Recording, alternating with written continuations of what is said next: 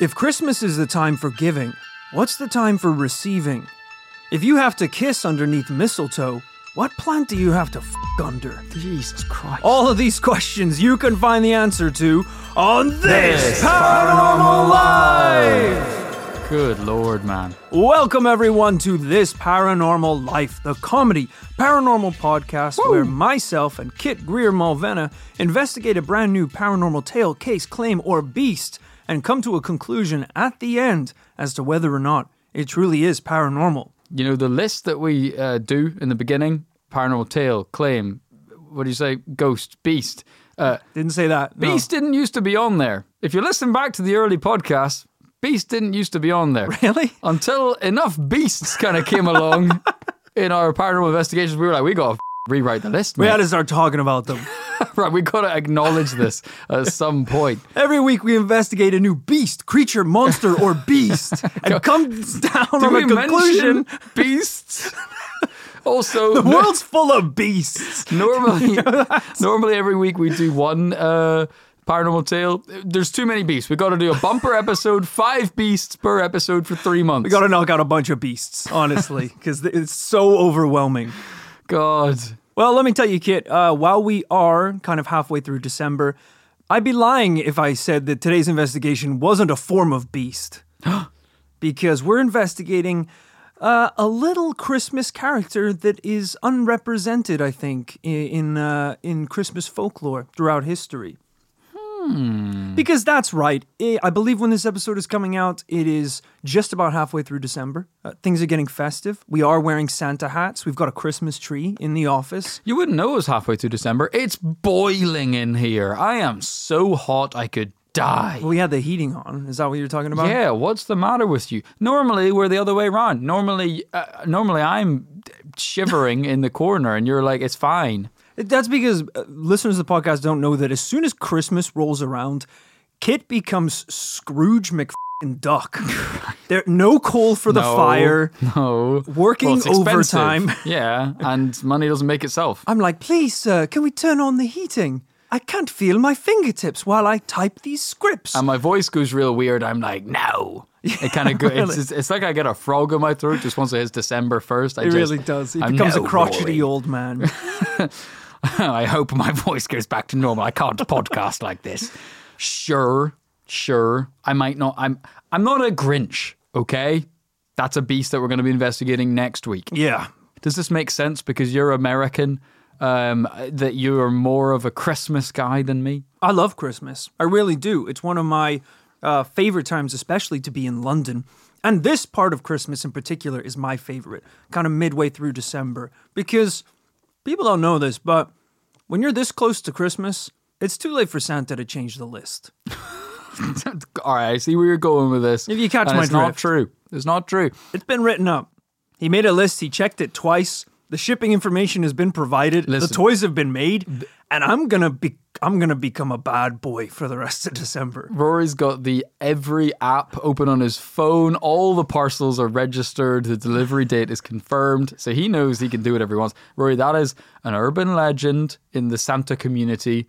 These days, Santa's up to date. He's got a borderline Apple Corporation production line going. He can cancel an order at the drop of a hat. Sorry, so there's still time that he could move me to the naughty list. Yes, I mean, for Christ's sake, man, when we're, when we're recording this, there's still quite a bit of December to go. What did you have planned? I pushed a child over in March. was that, was that too soon? I just wasn't going to tell him about it until next week. Yeah, well, I've done a few bad things, sure. Santa January, is but- omnipotent, right? Like he, you, he, you can't hide a crime from him. I'm guessing a bit like Jesus. He doesn't see everything though. because I'm, I'm wondering, does he, does he need like character references? Like, is he Also, phoning up your mum and dad? I got to stop you right there, by the way, because there was at no point in the Bible does it ever say that Jesus sees all crime. yeah, that's that's not true because Jesus was a man. I think he knows I'm talking when about sin God. happens. Yeah, but he can't. He's not like a detective. But I'm saying, does Santa need like character references? Is it like when you apply for a job and you kind of write your letter to Santa and you give your mum and dad's phone number so he can call up? Well, they're a bit biased actually. Yeah. Probably have to ring your school teacher or something. Like, listen, Sandra, Sandra, can I level with you? Rory's asking for a lot of shit this year. He's Yeah. asking for a lot of shit. We're And he's talking saying he's been good. we're talking Xbox original, Halo 2. You know, pff, this time of year, good luck getting your even for Santa. Good luck getting your hands on a copy of that. That's a big ask. And a lot of the really good kids want that stuff. So I'm probably going to give it to them. So, you know, so I'm going to need a glowing reference here. Or is it just he, you know, when he's packing his sack with Rory's presents, do, is he a bit like fing uh, Bran Stark in Game of Thrones? His eyes roll back into his head and he can see everything Rory's done in a year. I hope not. Go easy on me, Santa. There's still time for me to change. Scrooge changed in one f- night. Rory's panicking right now. He's like, no, you can't see everything, right? I put a I put a sticker over my webcam. He can't see everything, bro. For sure, he can't see everything. I wiped my browser history. How's Santa gonna see? You know, Kit, we're we're joking, but uh, it's true. We are halfway through December. I am feeling festive. I am feeling Christmassy. And I know every year uh, we do a few Christmas themed episodes. For example, last year we did an entire episode on the dark side of Christmas, That's right. where we talked about a few Christmas characters that people may not have heard of before, including Krampus, who's probably the most popular of them all, the Yule Lads, Père Fouettard, also known as Father Whipper. he was a crowd favorite. But there was one individual that was basically so weird and so fed up that I think that even in this episode, we said that we have to do a full length investigation into this guy because his story is so insane. I remember it well, Rory. This was the legend of how Christmas used to be a festival based on drinking reindeer piss. I don't think that was ever true. Uh, that is true. No, that would. Did we not cover this in a previous Christmas special? No. This is the meaning of Christmas. If you, did, if you didn't know that um, already. definitely. I think the meaning of Christmas is like family or giving or Well- love. You think you think it's reindeer piss? Drinking, Drinking it specifically.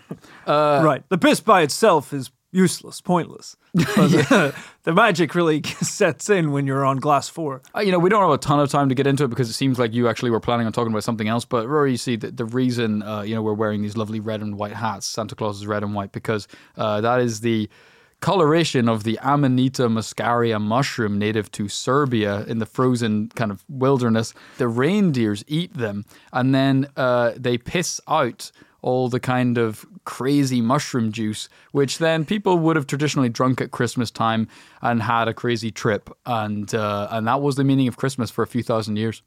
So I think the red and the white is because of Coca Cola. Huh? I think it was originally red and green, and then the Coca Cola adverts turned it red and white, and that's why it's red and white. That seems like a pretty silly reason. Not because of an color it. ancient mushroom eaten by reindeers and pissed out into some sort of psychotic juice. Hey, don't be a Scrooge. Don't be a Grinch. All right, I'm trying to sit over here and celebrate the Christmas that I've come to know and love, and that is getting a cool eight ounce jar of reindeer piss on Christmas Eve and just blasting off. Don't be a Grinch and drink up.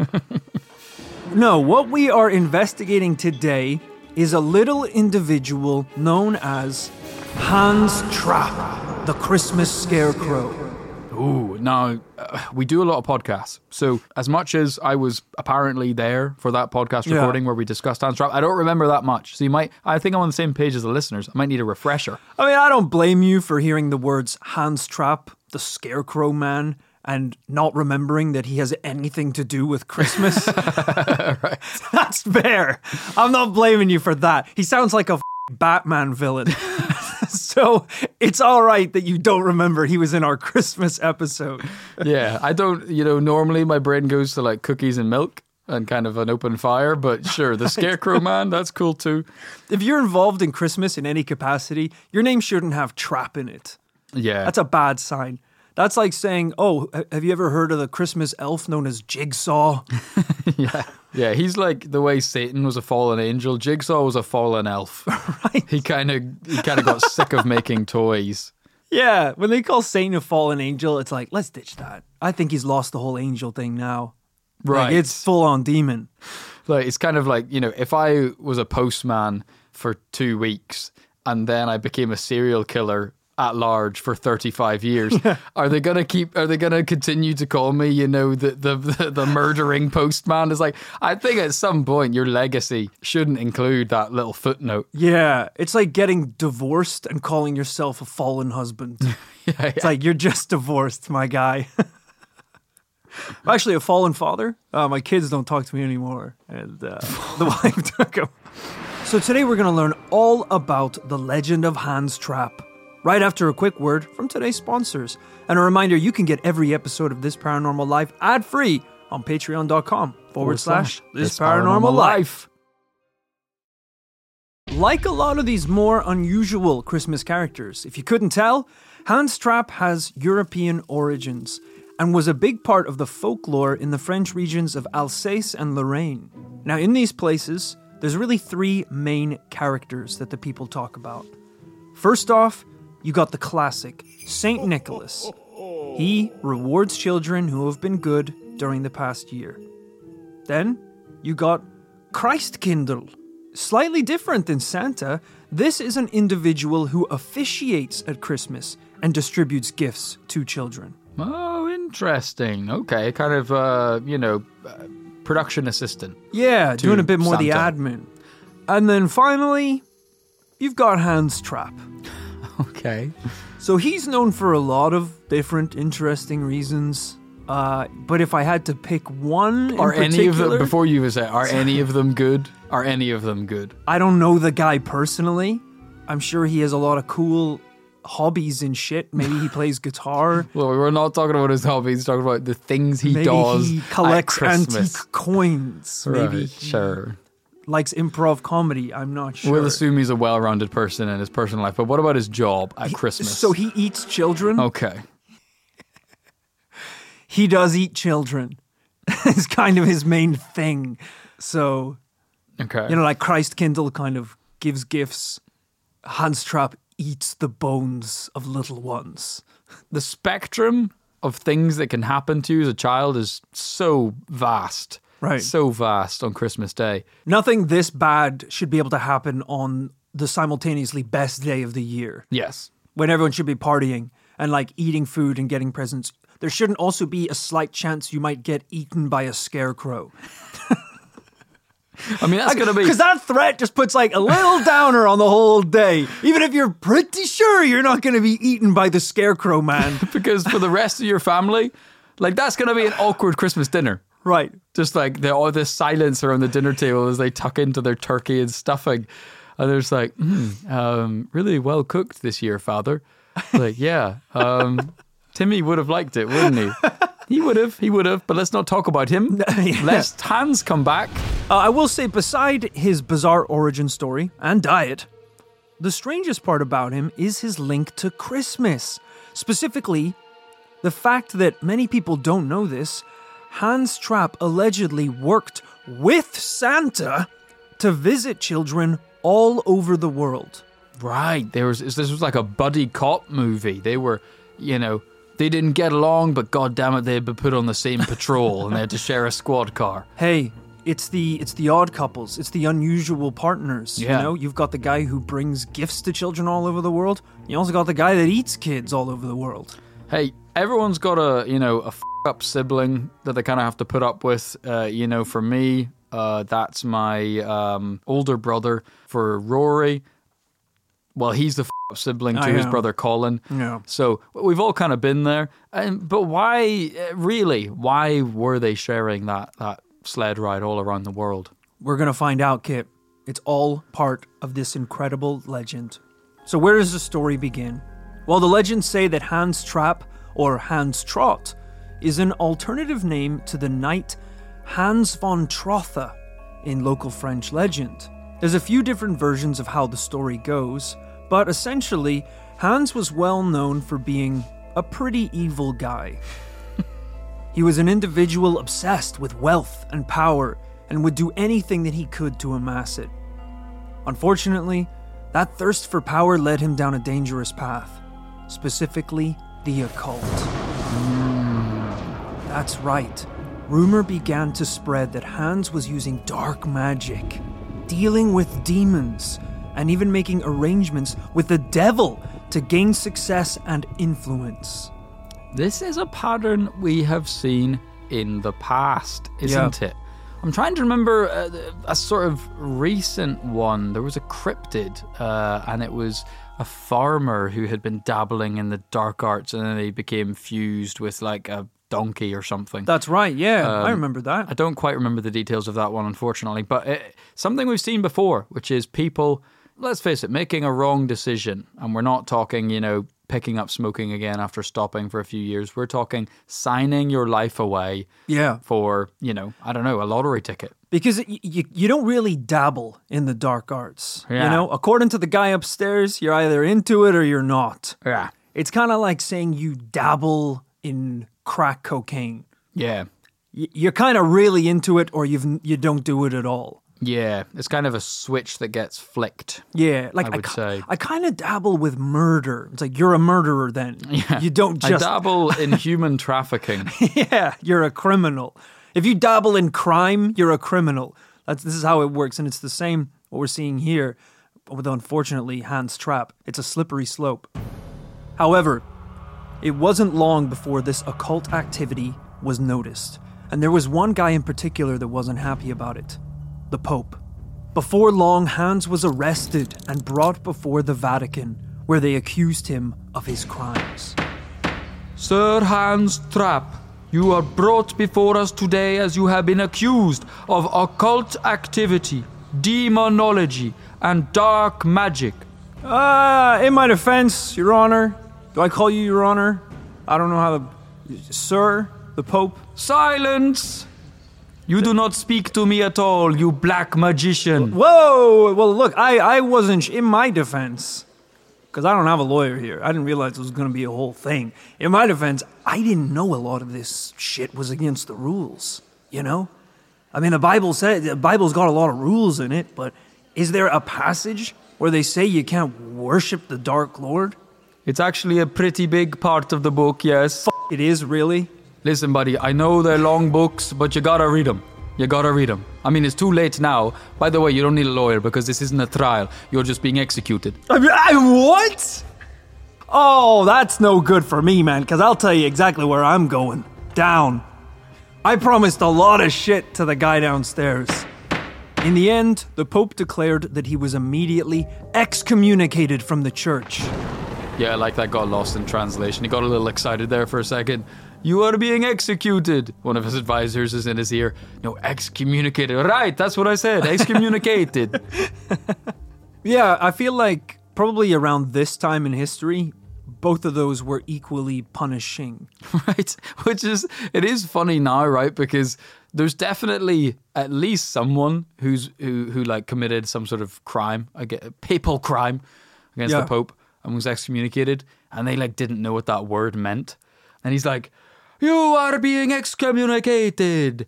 And they're like, no, no. And then kind of nothing happens. And he's like, wait, I don't know. What, what does that mean? And they're like, you can no longer be in the church. And, he, and like, right, but I go to prison or something, right? And they're like, not really.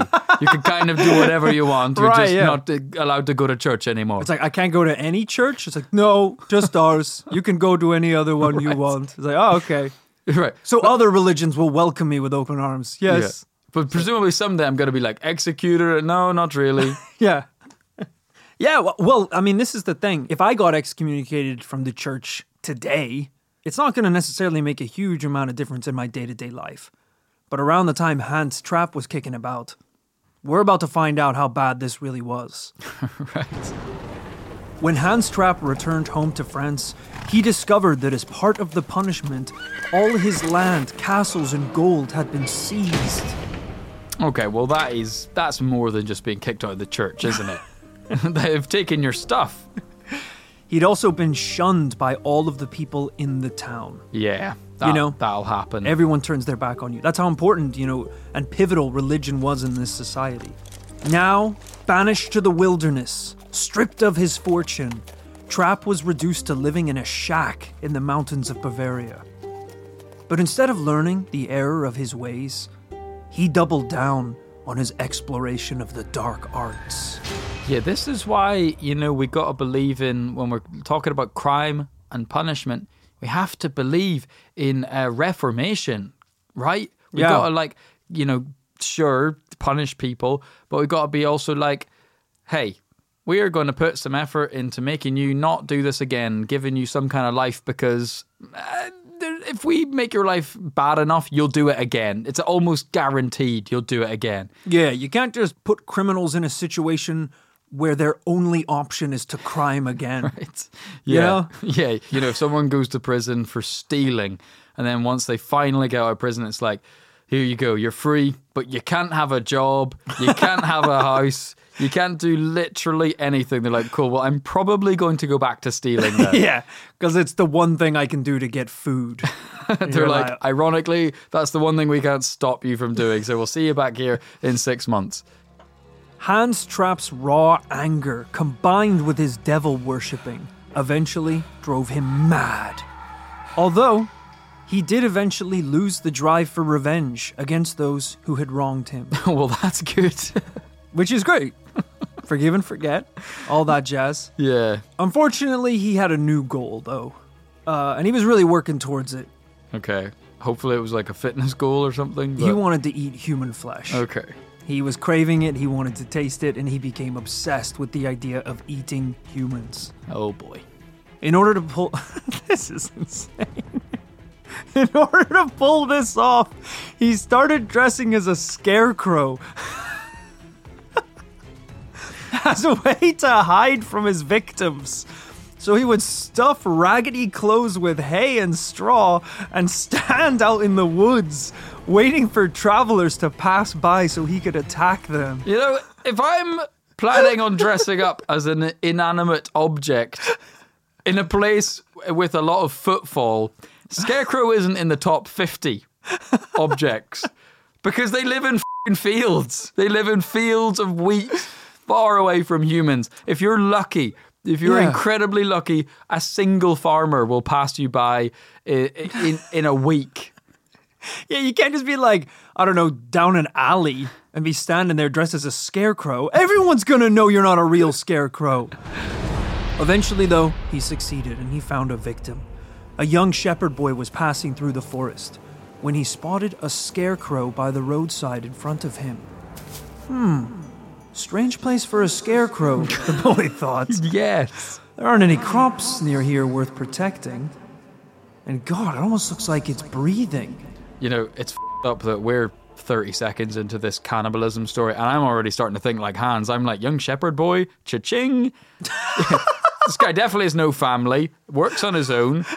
If he goes missing, people are probably thinking he just walked off a cliff or something. You're kind of expecting him to not come yeah, back. not really going to go looking for him. Probably a wolf got him. Yeah. While it, while it was trying to get some sheep. He's a kid too, so just one conk and he's probably done. Yeah. You know, it's a good way, a good place to start Yeah. because you don't want to start with the with uh you don't want to start with like a hunter. No. You know, a hunter who's like wrestling bears and carrying them back to the village to eat. Way too hard. Yeah. What's the Little shepherd boy. Boom, one hit. What's the word? he, dodges your first punch, starts hitting you with his stick. Oh Ew, Jesus! Shit, he's strong. I'm just ah trying to nibble. Oh. It goes viral on medieval social media. It's like satanic cannibal tries to eat shepherd boy, doesn't realize he's a black belt in jujitsu. yeah. And it's just a it's just a mugshot of Hans with a black eye. It's on like streetfights.com. A world star. World star, this little shepherd boy beating the shit out of a scarecrow. Was this justified? Question mark, question mark. Unfortunately, that is not how it went down. Before the shepherd could put two and two together, Hans Trapp leapt forward. He killed the shepherd and began dragging the body back to his shack. But according to the legends, before he could even take a single bite out of this kid, he was struck in the head by a bolt of lightning, What? killing him instantly. Wow. I guess Jesus can see everything. That's what people say. In the story, they claim that this bolt of lightning came down from God as a way to stop Hans from going any Too further. late. Too late, by the way. Too.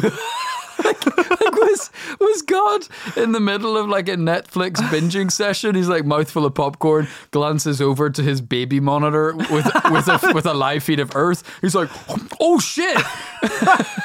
Yeah, God really hit snooze those first couple times. He's like, he's like, what's Hans up to? He's drawing a pentagram in the woods. He's fine. Hit snooze. What's he? He's dressed as a scarecrow. He's fine. Snooze. He looks over. Hans has now got a human in a giant cooking pot. Oh, Oh shit! Throws a lightning bolt immediately to kill him. Oh god, that's too, that is late. Um, that's on my that's my bad. yeah. He's he's just like, yeah. Hopefully that guy was already dead. Hopefully, jeez. Oh man, I need to get it together. But did Hans Trapp really die? Since then, every Christmas, many parents in the French regions of Alsace and Lorraine have warned their kids that Hans Trapp's ghostly spirit returns every season in the form of a scarecrow, where he kidnaps kids and eats the naughty children. Right, you're saying he signed over his soul to the devil or whatever. Yeah. And now he keeps coming back. Exactly. Every Christmas he comes back. And I think it's kind of a bit of a it's become a bit of folklore and a bit of legend, especially in these more r- rural areas. A similar way if you see a comb on the floor in Ireland, don't pick it up because that is from the banshee and it's a trap. If you're in Bavaria and you see a scarecrow in a very strange place around Christmas time, don't go near it. Especially if you're a bad child. right. Yeah. That seems like an interesting uh, kind of twist in the logic of all this that so you're saying he specifically attacks bad children. Why does he care? He's a cannibal. I think it's kind of this is where he becomes a little more entwined with the Christmas season and some of the other legends around monsters that eat bad children, Santa not giving presents to bad children. Okay. Uh, because in other versions of the story, Hans Trapp, as I said earlier, spent time accompanying Santa as sort of a right hand man, as a way for Santa to sort of scare the bad kids straight. so you're saying just that the threat of only getting coal for Christmas wasn't doing it. Santa had to had to take matters into his own hands. Right. Recruited Hans Trapp. Yeah. Because look, I've met some bad kids before. Yeah. you can take away the iPad. It's only going to make them worse. Right. You they, know? they grow more. They're like, they're, you take away the iPad, they start cackling like an anime villain looking at the ground. They're like, I grow more powerful with, for, with every minute without iPad that passes. You got to up the threat. It's not enough to take away the toys. It's not enough to say, go to your room. You have to say, I brought a scarecrow with me. He's alive. Right. And if you keep crying, he's going to take you to a shack and eat you. Yes. And then little Billy, oh, all of a sudden, little Billy's going to bed on time. All of a sudden, little Billy's eating his fucking broccoli. yeah. Because I got, I got a fucking scarecrow chained up in the garage. And if little Billy doesn't listen, the lock comes off. God. Good night, Billy. So it's really like parents back in the day. I mean, they were the, every one of them was like the kind of cartel negotiator from the Sicario movies. Right. It's like you know, on Christmas Eve, it's like either you're a good boy and the presents come, or you're a bad boy, and we, and then he like threatens them with like, "Oh, you're a bad boy and we have to do something quite different, and then he wraps a chain around his son and throws him off a cliff. His son's like, no, I'll be good, I'll be Right. good. He's like, what's that? You'll be good. You know, picks him back up off the cliff. It's like you gotta really scare him. Now, I know this sounds insane, Kit, but it's not the first time that we've heard stories like this before. We mentioned it at the start of this podcast, but on last year's Christmas episode, we talked about Père Fouettard, also known as Father Whipper. This was another Christmas legend of a Frenchman Oh yeah, sure, also Why ate a they- couple kids. Why are they all French? Why, why is it all French? It's is this- this just a French thing? There's all these fed up Christmas tales? Uh, it is very regional. France, Germany, Bavaria, this kind of corner of Europe. It does have a lot of, but this is also where a lot of like the Christmas legends and stories originated from. Right, okay. Yeah. I get that. I get that. And we just cherry picked all the nice ones and left Father Whipper in the past with all the other cannibals. Now, Father Whipper, yeah, eight kids, yeah, of course. Uh, but instead of being killed by a lightning bolt, he was actually visited by Santa who condemned him to a life of slavery, working alongside him as he visits children across the world.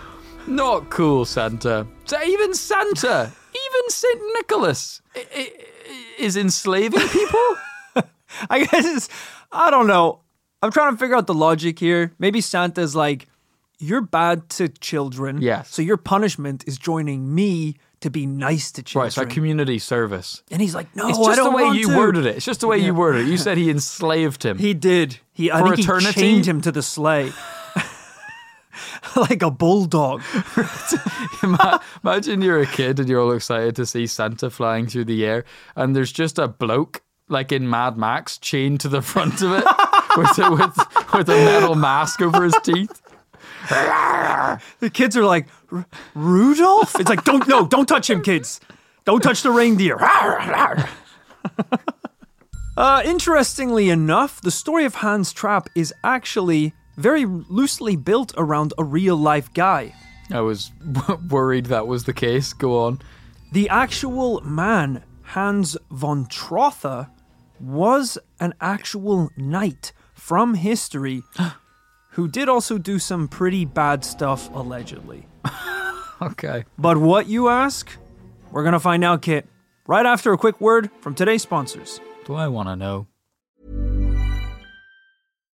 Why don't more infant formula companies use organic, grass fed whole milk instead of skim? Why don't more infant formula companies use the latest breast milk science? Why don't more infant formula companies run their own clinical trials? Why don't more infant formula companies use more of the proteins found in breast milk? Why don't more infant formula companies have their own factories instead of outsourcing their manufacturing? We wondered the same thing. So we made ByHeart, a better formula for formula. Learn more at byheart.com.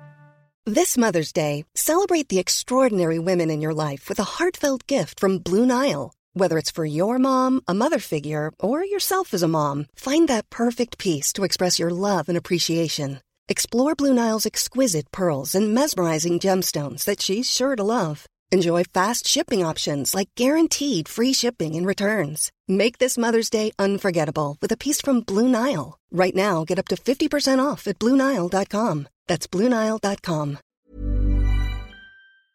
This show is sponsored by BetterHelp. Kit, when we bottle up our emotions, it can start to affect us negatively. Sometimes it's important that we get stuff off our chest. Tell me about it. I found a UFO in the forest, and now this thing is attached to my chest. Jesus, that's an alien. Mm-hmm. All right, I was speaking metaphorically about dealing with emotions and talking about our feelings by using services like BetterHelp. I don't need to talk about my feelings. This thing can read my mind. Therapy can be a great way to set boundaries and become the best version of yourself. With BetterHelp, you can get matched with a licensed therapist that suits your needs. It's online, convenient, flexible, and suited to your schedule. You're saying they can get things off my chest, like uh, Zonktar here? Don't give it a name. Maybe me and Zonktar can sign up for BetterHelp together. Give it a shot, and whatever it is, get it off your chest with BetterHelp. Visit betterhelp.com slash paranormal today to get 10% off your first month. That's betterhelp, H-E-L-P dot com slash paranormal life. All right, we are back. And as I said, this is the part of the podcast where we get to reveal that Hans Trapp is actually kind of a real guy. I wish I was a knight. Why? I just think that would be nice, you know? To have a title. Would you would you get knighted if you were offered it here in the UK in England as an Irishman, Kit? Uh, no, for that reason. But I would think about it. You know what I would do? Go I'd, on. I'd be like, "Yeah, I'd love to get knighted. Yeah, come on. Yeah, let's let's get knighted. Oh, thank you so much. Oh, kiss the ring, sir. Kiss all the jewels and stuff. and then I take one knee. They put the sword on my shoulder, and I grab the handle and swing it round, cutting that guy in half like Oh! Snoke in Star Wars. That's regicide, brother. Uh, what is that? That sounds sick. it's when you kill a king. Oh shit. It's a crime. Well, who's gonna arrest me? I'm king now. Probably the Pope, to be honest. yeah, okay.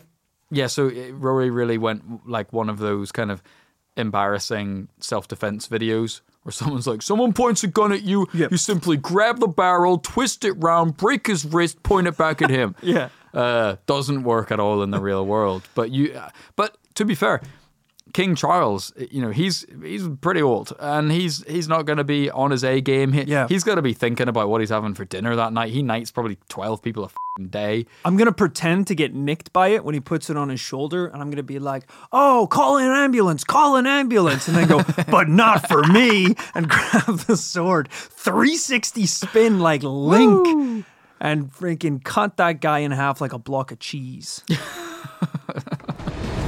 As we said, Hans von Trotha was a real guy. He was born in 1450, and he served as a knight entrusted with the watch of two castles. Unfortunately, one of those nearby castles contained a bunch of stuff that belonged to the monks in a nearby village, and they wanted it back. Hans refused to return the goods and even went as far as to build a dam, cutting off the water supply to the monks' village. I don't know why, but I'm already on Hans's side. These monks sound annoying. I don't know, you've taken all of their stuff, they ask for it back, you say no and cut off their water. That's kind of a dick move. When the monks ordered him to remove the dam, Hans said, okay, and tore the whole thing down at once, completely flooding the village. God damn it.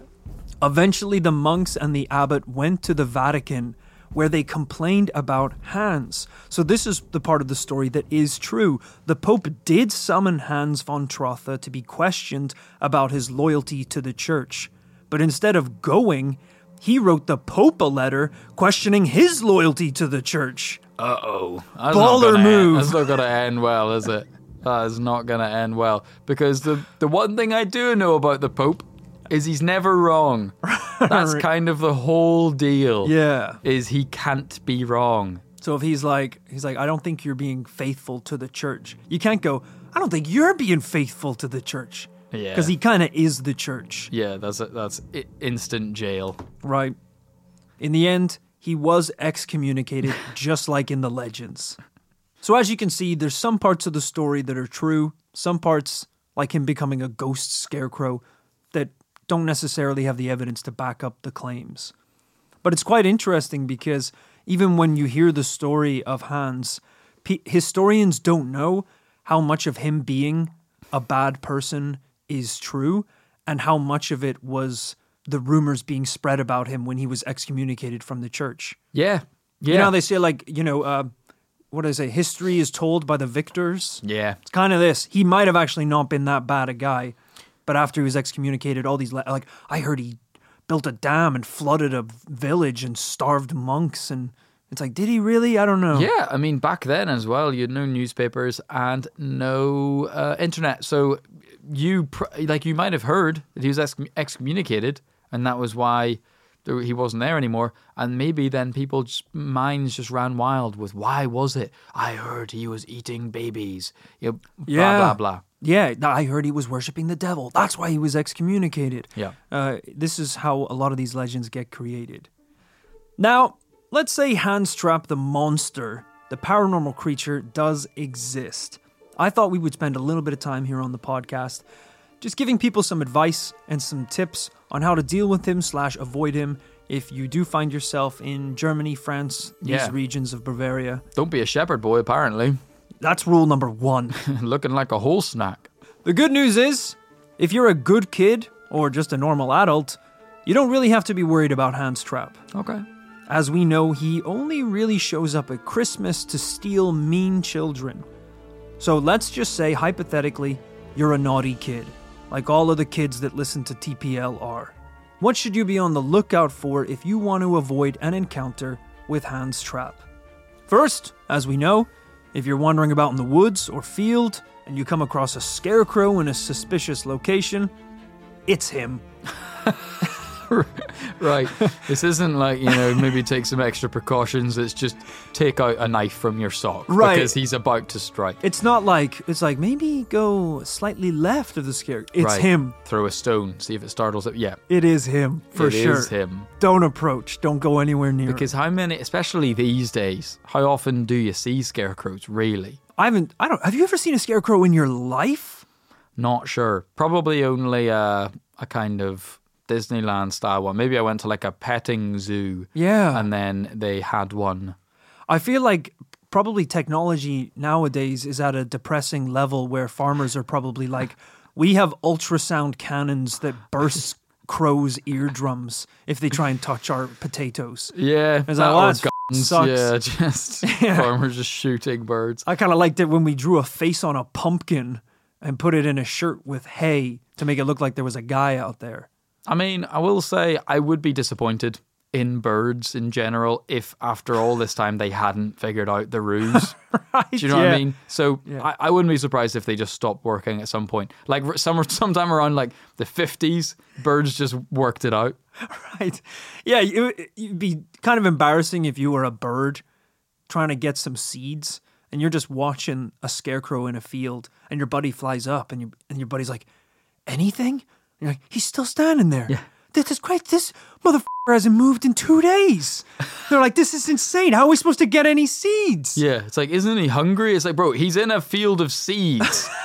he's not hungry. He's fine. it's us we need to be worried about. I don't think he's ever going to move. I don't think he's ever going to move. Now, other people say Hans still appears in his human form, which may sound like it should be less scary than the scarecrow form, but the original guy, Hans von Trotha, was six feet seven inches. no, f- off. No, he wasn't. You said this was 1451. Exactly. He was like twice the height of everyone else. he was a f***ing NBA player in the Middle Ages. No wonder they made him a knight. Yeah. He probably came out of his mother with a helmet on. Even if you had like a dodgy foot, you'd still have to be a knight just on stature alone. As you said, Kit, the original Hans might have been a knight, but the one in the children's story is described as being thin, with a white beard, a dark pointed cap, and he carried a rod to hit children with. All right. Now that I know he's six seven, I'm starting to understand how he got away with it for so long. Because, I mean, if someone hit my daughter with a stick, I'd be furious. Yeah. I would be blind with rage. I would try to kill that person with my bare hands. Uh, wouldn't be able to though. If they were six seven, I Right. wouldn't get very far. They did. I am a child to them. They would hit, hit me with the stick as well. Looney Tune style, he could just hold out his hand, and you'd be like, I'd be "Ubbity, swinging. ubbity, ubbity, yeah. ubbity," just swinging in. wanna- wow, wow, wow, wow. Yeah, you're not going anywhere near that guy. Now, one interesting thing is, like a lot of these cool old school Bavarian Christmas characters, Hans Trapp is still a big part of local celebrations. Hmm. For example, every December, Shouldn't in, be. Shouldn't be. well, he's an interesting guy, you know, and it makes it like kind of fun. Yeah, interesting in terms of like war criminals are like interesting to read about.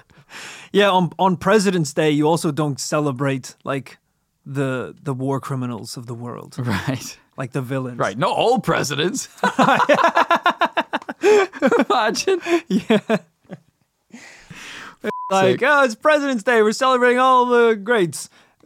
Washington, Abraham Lincoln, Mm-hmm. Mussolini, Chairman Mao. Like, ugh. You know, in the same way that a, a Christmas celebration in the UK or the US would also have the Grinch turn up. And they could be like, oh, here's the naughty Grinch. Here he comes. Don't let him steal. And he's like trying to steal the presents or something. You know, it's like a funny thing. Uh, Hans Trapp makes an appearance during the Christmas parade in Weissenburg.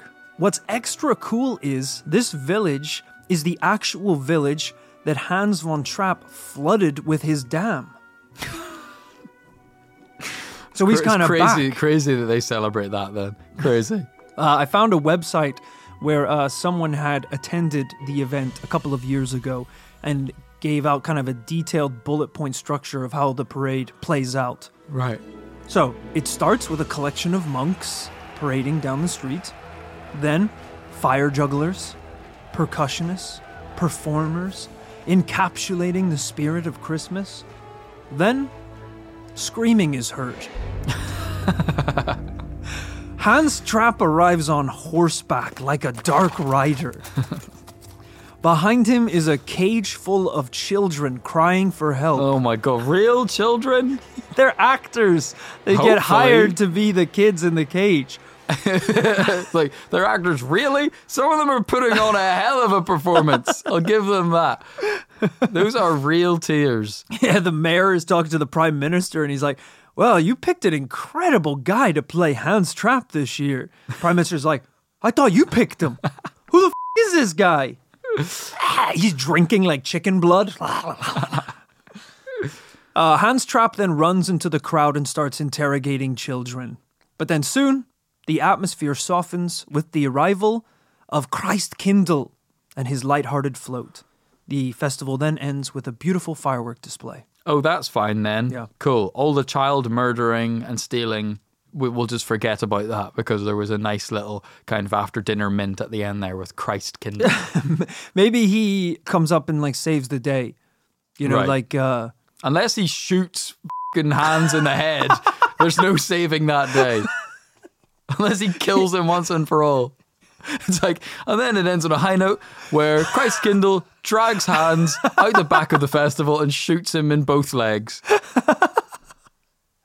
Uh, just when you mentioned the Grinch, I just have to shout out, in case no one's seen it, just like that tweet for the absolute ages uh, of the, the person who paid the Grinch £85 to destroy their house. Incredible. If you've never seen it, you got to Google it. You got to Google it I guess the implication was there's a service where you can quote unquote pay the Grinch to come and like visit your kids to, to come make to the house. mischief. Yeah. Kind of turn the place upside down. And it's a family showing a video of what happened. And I think they go downstairs and whoever they paid, the Grinch is even there.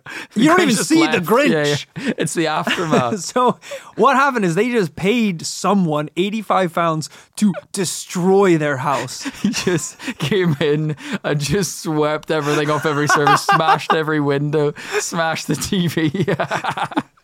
It's incredible. It's incredible. Because I don't even know, you know, if you get taken to court for that, they're like, they literally paid me to do it. to cause mischief. Uh, it's just because we, we were we were thinking about this because we were in town the other day doing some Christmas shopping and we saw that um, in Coleraine there's a Grinch experience. The, it's like behind these like wooden door. You know, very often they'll be in the town Yeah. centre at Christmas. There'll be like kids Santa experience, whatever. But there's a Grinch experience, and so I was like, I'm worried that it's behind what is- closed yeah, doors." what is happening behind those doors? You're like, ooh, I wonder if it's going to be like a little winter wonderland where the Grinch dances around and says funny words. And it's just a guy in a Grinch outfit with a baseball bat. You're like, take off your shoes. You're like, oh. f- You really are naughty, Mr. Grinch. You really are. He's got a butterfly knife. and that, ladies and gentlemen, listeners to the podcast, that is the story of Hans Trapp, the Christmas Scarecrow. Good lord! I mean, I guess I'll clap that one out. But I Yeah. mean, j- you know, Rory, we went into this with the framing. Look, I love Christmas, but we went in with the framing that maybe you were slightly more of a Christmas lover than me. That I was being painted to be some kind of Grinch myself, some kind of Scrooge McDuck of myself. And uh, now I'm thinking I should be. Now I'm thinking I shouldn't be celebrating Christmas at all because I didn't realize what I was celebrating. I thought that it was all about getting your family together with a nice big two liter jug of reindeer piss and just go into town. But you're telling me that we're, by celebrating Christmas, we're celebrating uh, child eaters, uh, person whippers, Well, this is monk drowners. this is the kind of conclusion we came to as well uh, last year when we did a whole in- episode on the dark side of Christmas. If you haven't heard it yet, go back and listen to it. It's a great episode.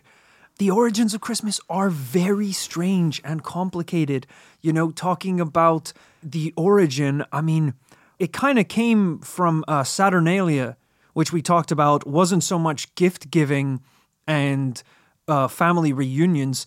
I think it was like a 14 day f- fest yeah, you you kept saying that. where yeah. slaves became masters and everyone just banged and drank wine for 14 days. It's kind of been watered down now, unfortunately, uh, to the Christmas that we know now. But if you do look back at the origin of this holiday, there's a lot of weird, dark, creepy, stupid, mischievous, and bizarre stuff like Hans Trapp. Yeah, it is crazy, isn't it? How um, things get, as you say, watered down over the ages. You know, if we go back into our primal past, um, festivals and celebrations really always took on the characteristics of just one or two things. Yeah. I mean, really, mostly it's food and drink. Yeah, it's like kind of generally humans. The whole point of our existence was like, look, finding food is tough for most of the time we've been around. So most of the time we uh, eat pretty lean. We're on that clean diet, uh, and then once a year we have a Dwayne the Rock Johnson style cheat day, and that's called Christmas. Yeah. Um, and we kind of just l- let it all go wild. I mean, apparently, sure, sex parties, that's cool too. But it's all pretty primal. But then somewhere along the way, as kind of culture and society has become more kind of, I don't know, symbolic and uh, and sanitized, it's now become about just symbols. You Yeah. know, just the symbol of, you know, like we've replaced the 14 day fest with lighting a candle um, to represent the spirit of the Lord. Uh, It's a travesty. It's a goddamn travesty. eating a single mince pie instead of gorging yourself with boars and apples uh, until you vomit everywhere. Yeah, we've airbrushed history, folks. Right. You know, we we've we've taken the little cherry bits that everyone wants, you know, all the nice little bits, and we've left all the dirt behind. I want to bring back the dirt. Imagine how many other holidays and celebrations that we have through the year have these dark histories and bizarre origins we don't even know about. You know, we all know about the Easter bunny. Is there an Easter rat? Right. We don't Right. know. There could be. Yeah. But we just left him behind. We left him in the past. Is there some kind of Thanksgiving demon that eats the souls of the vulnerable? He doesn't give thanks at all. That's his whole thing. We just don't know. So, I mean, maybe we'll have to do this more here in this paranormal life. We'll dive into the seedy underbelly of every nice thing. Valentine's Day? You don't want to get me started on that, brother. Yeah, this is what we're here for, showing you guys the real dark history of these holidays. Merry Christmas, everyone. Um, try and enjoy it. Honestly, be pretty hard after what you've just heard. Merry Christmas, everyone. Of course, double no this week. Doesn't even need to be said. Hans Trapp, the Christmas scarecrow, is definitely not real. You do not need to be afraid. Kids, be as naughty as you want. No one's going to punish you. Yeah, I don't know. I mean, if we're talking naughty, as in like eating all of your Christmas chocolate a bit early, that's fine. Um, You I should w- just I think I mentioned shit. earlier, Rory microwaving cats. I would stop short of that. Th- What did you say? Steal shit? God, no. steal No, stuff no, no, if you want kids. Uh, it's a little loophole. You can actually get anything you a- want for free. Five finger discount, as they say. Yeah, exactly. So thank you for joining us for this week's episode of This Paranormal Life. A strange one, a bit of a dark one, but you can't argue it wasn't a festive one. It's so true, Rory. I'm getting excited. It is that time of the month. Uh, we have only one more episode that's pre Christmas next week. Um, That's true. Beyond which, uh, I think one is dropping on Boxing Day. Wow. Um, and then we're into probably the new year. So, God, I'll have to have a doozy lined up for the next one before Christmas. But hey, we got to get ourselves ready. We're having a great time. We're sitting here in the studio already wearing Santa hats. We've got the Christmas lights up, thanks to you, Rory. If you want to see what the studio looks like, head on over to YouTube, type in this paranormal life, check it out. That's a great shout. That's right. You can see the videos and great clips from the show on YouTube, Twitter, Instagram, all of our socials. Check it out. It's the best way to keep in touch with this paranormal life. But if you're really enjoying the show, maybe you've listened to every episode, maybe you've listened to every episode twice. But you haven't listened to every episode while drinking reindeer piss. It's a completely different experience that I couldn't recommend more. I'm not advocating this. This is not something I think anyone should do. Here at This Paranormal Life, we advocate returning, returning to tradition, returning to history, returning to your ancient and primal instincts to drink that reindeer piss and voyage into the beyond. Be your own gift. How about that? Be your own gift. This Drink your own piss. Be Live your soul to the max. make your own juice this Christmas. Uh, don't do that. Don't do any of that. What I was going to say was Hmm? uh, go on patreon.com because we have bonus episodes. Right, okay. All these Yeah, well, that's things. true. So if you've listened to all the main feed episodes, you listened to all 350 whatever episodes, Yeah. You haven't listened to all of them because if you haven't been on Patreon, you haven't seen the, I don't know, 80 plus after parties, the 60, 70 plus bonus episodes that are on there. So hundreds more episodes over there. Now, once you're done with those, we need to get you on the reindeer piss and you go back no, through no, the no. catalog. But, you know, I understand. Yeah, we need to do that first. Uh, this is a great time to join as well because our bonus episode this month is our annual huge Q&A episode where Kit and I kick back, open up a 24 pack of Bud Light and just answer rapid fire questions submitted by the community. So it's everything from our own paranormal stories to our favorite cryptids to what really happened down in Dublin with the Gorilla Man. It gets pretty boozy and it's very festive and fun. So if you want to check it out, patreon.com. Last year, we spent 36 harrowing minutes describing the details of Rory's divorce. Uh, Yeah, it was pretty dark. It was. It was a bonding moment for us in the community, but I don't know if it was fun. We might not try and repeat that, but you know, if you want to hear that, There's a lot more development since then. Let me tell you. Okay, please don't ask about that, anyone. you know how uh, Kit said that, you know, the Christmas feast is kind of like having a big cheat day? I can tell you about another cheat day Yeah. where Susan, right. she cheated quite a bit that that that dinner. All right. Yeah, we did get it. Out. I thought we got it out of our system last year. Sorry, sure. Just, there's much more. There's much more that I that's happened like in the years. All right. Wish I hadn't brought it up though. So, yeah. yeah. Okay. Can I come to yours for Christmas? Okay. All right. We we got to the punch. Thank you so much, everyone, for listening to this week's episode of This Paranormal Life. I hope you're having a great festive season. And of course, we'll be back next Tuesday with another paranormal tale. But not before we do a few shout outs at the end of this episode. Because that's what we love to do at the end of the episode is a couple shout outs. Oh! Because on Patreon, that's one of the rewards. You can get a shout out at the end of the podcast, which is obviously what I was alluding to. Yeah. That's what I was going to say. Because how could you forget? Because how could you How forget? could I forget? So yeah, so here we go. So thank you to Parker Cunningham. You're gonna want to invite Parker to your Christmas dinner because he makes a stunning ham. Oh. We're talking glazed. We're talking honey. We're talking pig. Yeah, we're you're saying a lot of exciting words. It's still alive. Well, by yeah. the way, it's not. This isn't like rotating on a spit yet. He needs to kill it and get it on the roast. It's it, it can be it's fresh. It's squeak. it is running around the kitchen right now. Parker, get it under control. Parker, come on, man. Thank you also to Cody Nelson. Cody Nelson is casting spells, son. This guy's Word? a, this guy's a street wizard. Okay, what does that mean? He uses a gat, What? like a like a gun, like a hand. He has a handgun. Jesus. That's what it's called. What, what, what's magic about that? The way the bullets fly. Oh, all right, all right. Are you just rapping right now? It does kind of sound like it. Cody Nelson, he's casting spells, son. If you hear the rat a tat tat, you going to hell, son. Yeah, okay. I, you know, I will subscribe on Spotify. Street Wizard is a cool rap name, to be fair. And thank you, lastly, to James Hollingshead.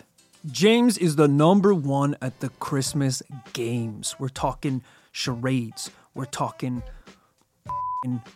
Can't think of another game. pass the parcel. Sure. We're talking what's the one where Monopoly you, or something. what's the one where you can't like say what you're doing, but you have to like act it out. Charades. Yeah, that one as well. He's the one. He's really good at the one where it's like you know if you're thinking of like a movie or something, you like do a gesture to be like two words. Like Yeah. that game, that one as well. Whatever that one is. Charades. They all can't be charades.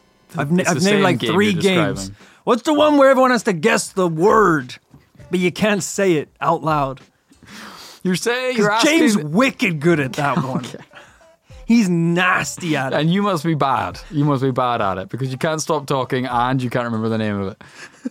You can't remember the word charades. uh, he's the guy you want to have on your team. So if you see people picking sides at the dinner table, pair up with James.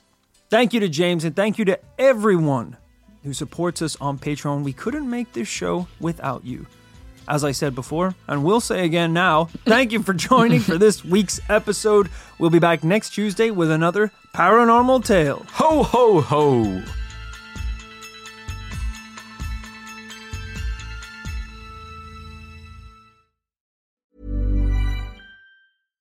Hi, I'm Daniel, founder of Pretty Litter. Cats and cat owners deserve better than any old fashioned litter. That's why I teamed up with scientists and veterinarians to create Pretty Litter. Its innovative crystal formula has superior odor control and weighs up to 80% less than clay litter. Pretty Litter even monitors health by changing colors to help detect early signs of potential illness. It's the world's smartest kitty litter. Go to prettylitter.com and use code ACAST for 20% off your first order and a free cat toy. Terms and conditions apply. See site for details.